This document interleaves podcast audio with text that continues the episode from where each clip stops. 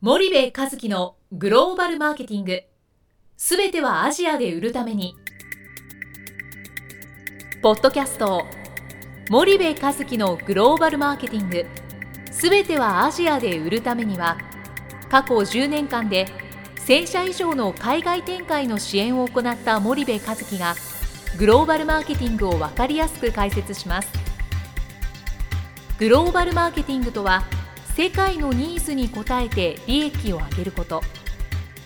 アジアで売るためにはものづくりプラスグローバルマーケティングを武器とした戦略を持たなければなりません。日本には素晴らしい企業が多く存在します。その企業とともにアジア市場を目指したい。再びジャパンアズナンバーワンと呼ばれる時代を作りたい。森部和樹はそんな思いを持ちながらこの番組を皆様にお届けいたしますこんにちは、ナビゲーターの東忠夫です。こんにちは、森部和樹です。じゃあ、森部さん、あの、じゃあ、前回、前々回と、はいまあ、大石先生とのはい。セミナーの内容をちょっと振り返っていただいたんですけども、はい。まあ、大石先生と含めて、森部さんを含めて、うんまあ、質疑応答の対談があって、はい。その後に質疑応答があったということをお聞きしたんですが、はい。どんな内容のうん質問があったのかっていうのをここでシェアいただければ、まあ、リスナーの方にも同じ悩みを持っている方もいらっしゃるかもしれないので、うんもしよろしければシェアいただければと思うんですけど、えーっとね、一つは、その、海外展開の取り組みっていうんだけど、うん、あの、中小企業のね、はい。何から始めりゃいいの。というお話があった。はい、ですよはい、はい。で、具体的に何からやっていいか分かんないと。うーん、うん、それを教えてください。はい。それは、どうお答えしたのでしょいやー、優しく言いましたけどね。う。はい、本当は、はい。何やっていいか分かんないって、うんだったら出るなって話なんですよはい、ね。はい、はい。何やったらいいか分かんないってはい。最低限うん。なんかこんなことが必要なんじゃないか、うん、うん。こういうことが必要な気がするはいとかっていうのがあると思うんですけはいど、何やったらいいか分かんないから教えてくださいって言われてもね、うん、もうそれこそ大石先生が言うね、はい最低限の勉強をしなさいっていうことだと思うんですけど、はい、そう思いましたけど、はい、あのそこは僕も大人なんではい、優しくはい、まず 3C 分析からやってくださいっはい。ていうお話をしたんです。はい、で結局その何から始めていいか分かんないって、うん。うんまああの分かるんです。おっしゃってることはね。うん、で結局その僕企業が、えっと、中小企業さんの大企業でもいいんですけどこれ、はい中小企業でも大企業でもやってること一緒じゃないですか。はい。ただそれをどれだけ濃淡つけてやるかっていう話だと思うんですよね。うん、えー5年で100億やるっていう大企業はめちゃめちゃお金かけてうんめちゃめちゃ深くやりなさいと、うん、ただ5年で、まあ、5億ぐらいいったらいいかな、はい、はい。言うんであれば、うん、ある一定の金額で、まあ、ある一定度のうん、深さでやったらいいと、うん、でもやることって2つだと思ってて、はい。3C 分析と 4P 分析なんですよね、うん。参入戦略作るうん、のって、うん、で 3C 分析ってあのすごく重要ではい。あの結局 3C の C ってカスタマー市場、うん、それからコンペティター競合うん、カンパニーの自社うん、を、うん。のその可視化しろって話じゃないですか、はいはい。事実を見極めろと。はい、でネットで 3C 分析って引いてもらったら難しいことはギャギャギャギャ書いてあるんですけど、うん。基本的には記者が戦う土俵を数字で把握するっていうのが僕は 3C のカスタマーだと思ってるんですよ、うん、うん、要はそこに出て本当に儲かるのかとはい、いくら儲かるんだとうん、いうことを分かる。戦う土俵を知ろ、し知るっていうことですよね、うん、でそれがないと目標値も立てれないしどの国を優先順位に立てて出ればいいかってことも分かんないじゃないですか、うん、うん、でこれをまずやる。うん、で土俵があるってことはそこに敵が絶対にいるわけじゃないですか、うん、うん、そうすると自分たちが戦う敵の脅威がどれぐらいなのかを把握しないと、うん、出て打ちのめされたら意味ないわけですよね、でそれが2つ目ですと、で 3C の3つ目のカンパニーっていうのはその2つの市場と競合の実態の可視化を踏まえて自社に何が足りて何が足りてないのかを具体的に把握すると。うんで足りてるところを伸ばして足りてないところを補足する。うん。うんっていうのが 3C なんでここまでいくと半分準備が僕は終わると思ってるんはいですよ、でそこからやりなさいという話をしていてはいで 4P 分析もこれ見てもらったら分かると思うんですけどよくなんか 4P 分析をなんかあのマスターベーションみたいにやる人がいるんはですよね、いはい。自分たちだけでうん。その、一人称でやるみたいなはいプロダクはいトとプライスとプレイスとプロモーション、うん。これってプロダクトとプライスとプレイスとプロモーションがその競合と比較してどうなのか、うん。劣ってるのか勝ってるのかで決まるわけじゃないですか、はいはいで市場がその 4P をどう受け取るのかユーザーや消費者がね、うん。それによっていい悪いが決まるんで、はい。自分たちがいい悪い決めるんではないんですようんね、うん。そうするといかに競合と比較するかなわけですよ、はい。でこの 3C 分析と 4P 分析とやれば、その最低最低限とか基本的なことは揃うわけですよ、うん。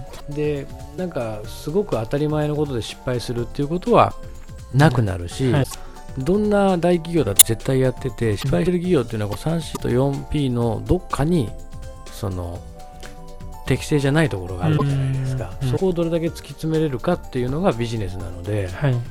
基本的にはそれをやってくださいっていう話をコンコンとしたんですよね、はいはいはい。でコンサルや専門家を使うのはこの 3C や 4P をいかに客観的にうん。スピーディーに、えーやるかっていうことははい。すごい重要じゃないですか。はい。でその自分たちの自社のリソースだけでは時間もかかるしレベルも低いし、うん。うん。客観視もできないっていうのを補うためにコンサルタントがいて、はい何にも分かんないからコンサルさんお願いしますって言ったら、うん。もうカモネギになるようなもんなわけですよね。はいはい。なので、えー僕たちは自分たちの事業を 3C4P 分析したいんだと。3C とは何か 4P とは何かを分かった上で専門家にお金を払ってノウハウをもらいなさい。っうんていうお話を今日は永遠としてた。っなるほど。ていうところかな。はいこの回答は大石先生をされてたんですかね。うん、してました。大石先生はちなみになんかどんな、大石先生はうん、そのチャンネルがファーストですと、はいはい。えーなのでその僕で言う 4P 分析の P のプレイスのところ、で当然ながら 3C なんてもうやって当たり前と、うん。やれてて当たり前でしょと、はいはい。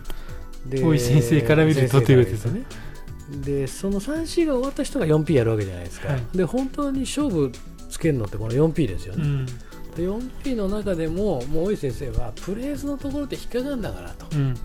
プレイスのところをやるんだよっていう、うん。この3段階じゃないですか。はい。3C4P で 4P の中のプレイス切り出してチャンネルっていう、はい。はい。この3つが揃ったら世界で勝てるわけですよ、はいでこの大石先生はチャンネルチャンネルチャンネルって言ってるわけですうね、ん。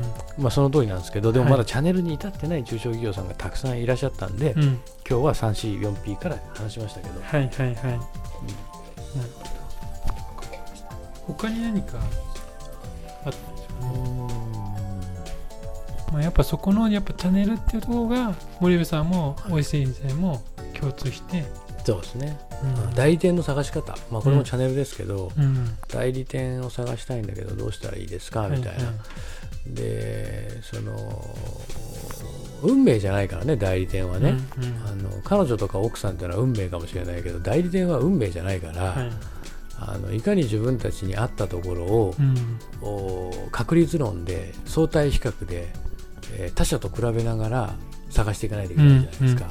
で基本競合と戦う上で競合より劣った代理店使ってたら、うん。いつまでたっても勝てないわけですようね。ん。そしたら競合よりも勝った代理店をつかむのかもしくは勝った代理店がもう取られちゃってなくて劣った代理店しかなかったらその劣った代理店をどうやって成長させるかっていうことしかないわけで、代理店イコール競争優位の源泉になるわけじゃなはいいですか、はいそうするとそんなもんを出会いで決めててどうするんだ、うん。科学的にこうやって絞り込んでいくんだぞっていうお話とあとなんかね紹介してほしいみたいなうん。話があって、はい。コネはタダじゃないよと。はいはい。日本ではコネってタダじゃないです。かはい。でも世界に行ったらコネっていうのはタダじゃないですよ、と。うんそのあそんなこと、うんそんなこと誰もタダでやらないですよね、はいだって自分の大切なコネなので、なんでそんな話をしたら爆笑してましたね。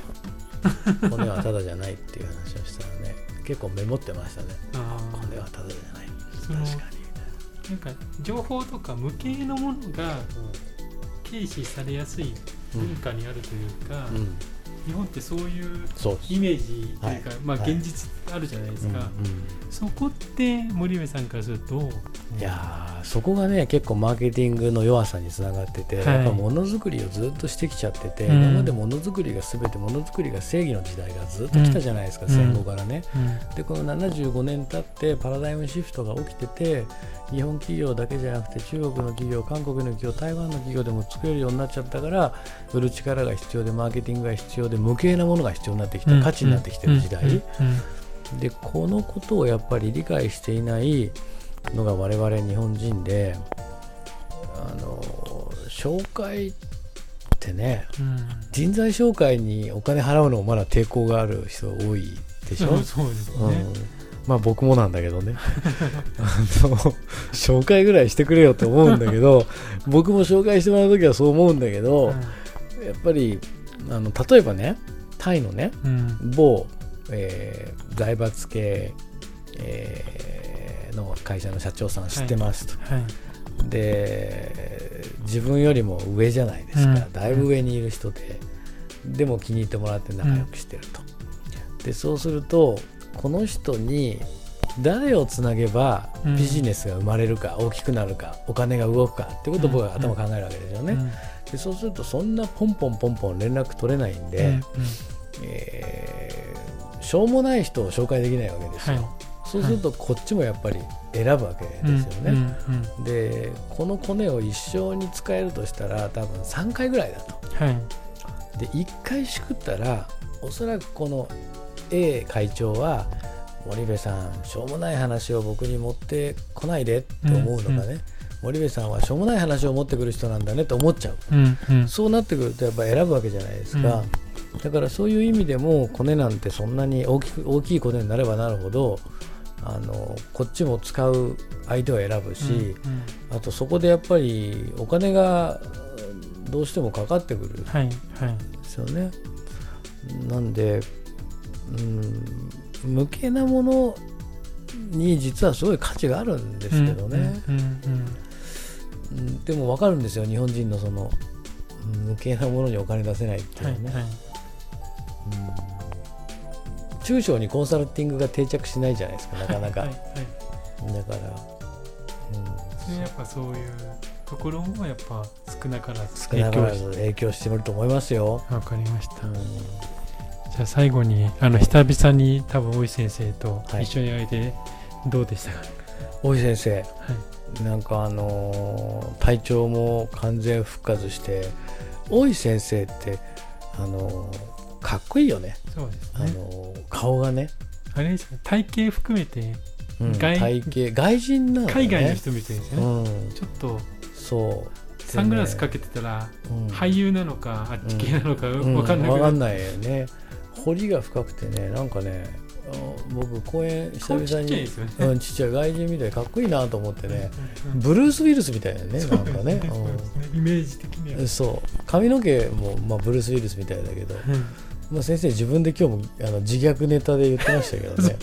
あのー頭がハゲてるとかっつってなんか言ってましたけど。そういうところもまた そうですね。ねお人柄のはい。い。い人で大石先生のグローバルマーケティング研究研究会。はい。月1回やってますんでぜひググってみてください。はい。今2000人ですって会員。すごいですよね、うん。うん。ぜひ皆さんも無料なんではい足を運んでみてください。じゃあ森部さんちょっと長くなりましたけどはい。今日はここまでにしたいと思います。森部さんありがとうございました、はいありがとうございました。本日のポッドキャストはいかがでしたか？番組では森部和樹への質問をお待ちしております。ご質問は podcast cast アットマーク grp.com ポッドキャストアットマークスパイダー grp.com までお申し込みください。たくさんのご質問をお待ちしております。それではまた次回お目にかかりましょう。